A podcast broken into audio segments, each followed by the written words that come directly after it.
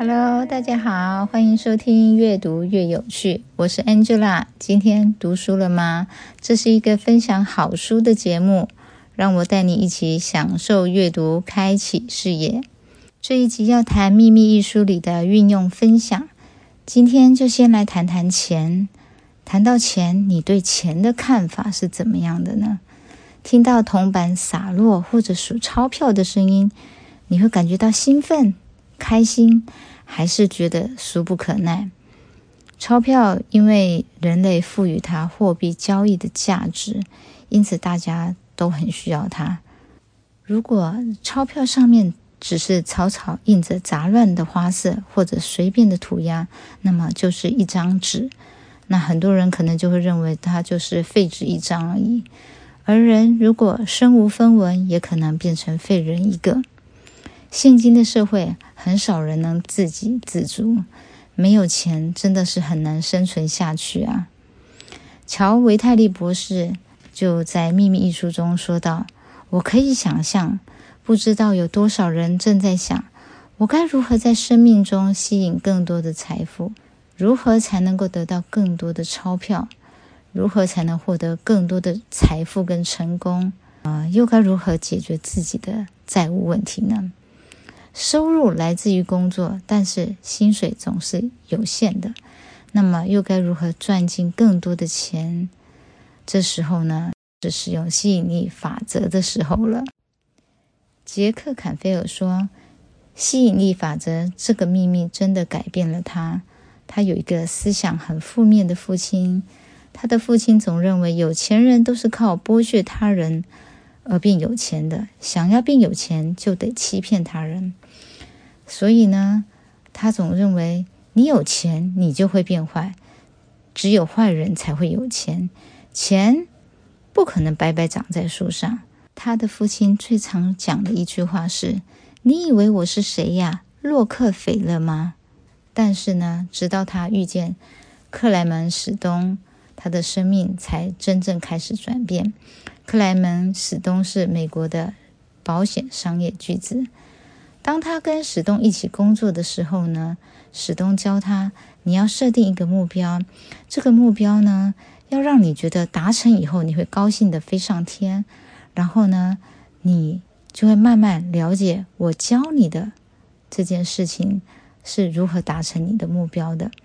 那时候，杰克坎菲尔的年收入大概是八千美元。他想了想他的目标，他说：“我想在一年内赚到十万美元，但是完全不知道要如何达成这个目标，自己也看不出有什么策略，有什么可能性。但是呢，他还是对自己说：‘我要这样声明，我要这样相信，我要这么做，就好像他是真的一样。’然后把它放下。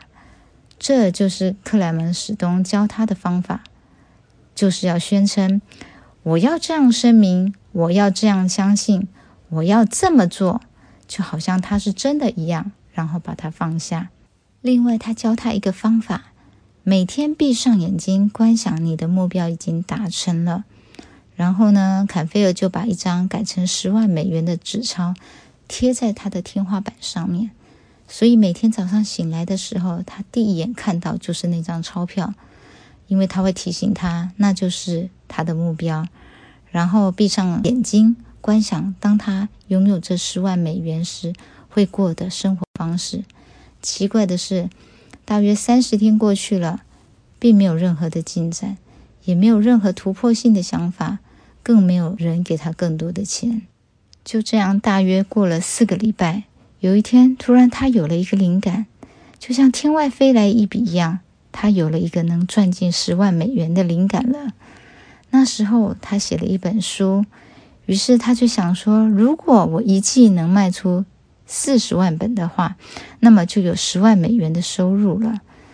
那么书已经写好在那里，现在有了这个想法，就等如何能够卖出这四十万本书呢？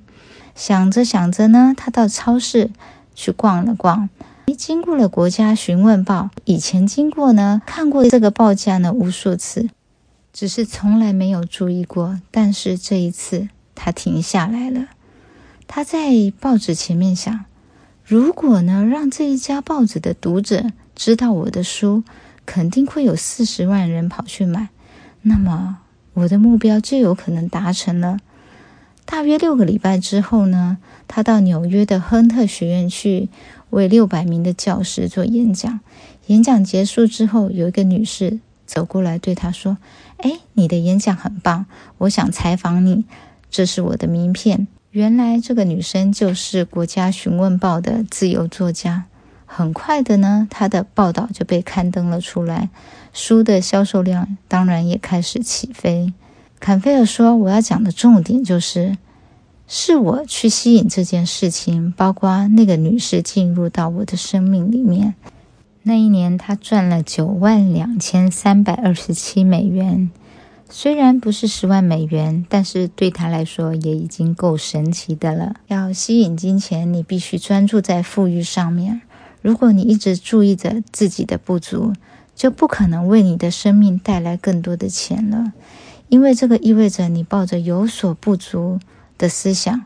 专注在钱不够，只会让你带来更多钱不够的窘境。所以你必须用思想发出一个新的讯号。这个讯号就是想着你现在就是充足而有余的。你可以运用你的想象力，装作你已经拥有了你想要的金钱。这是一个好玩的游戏。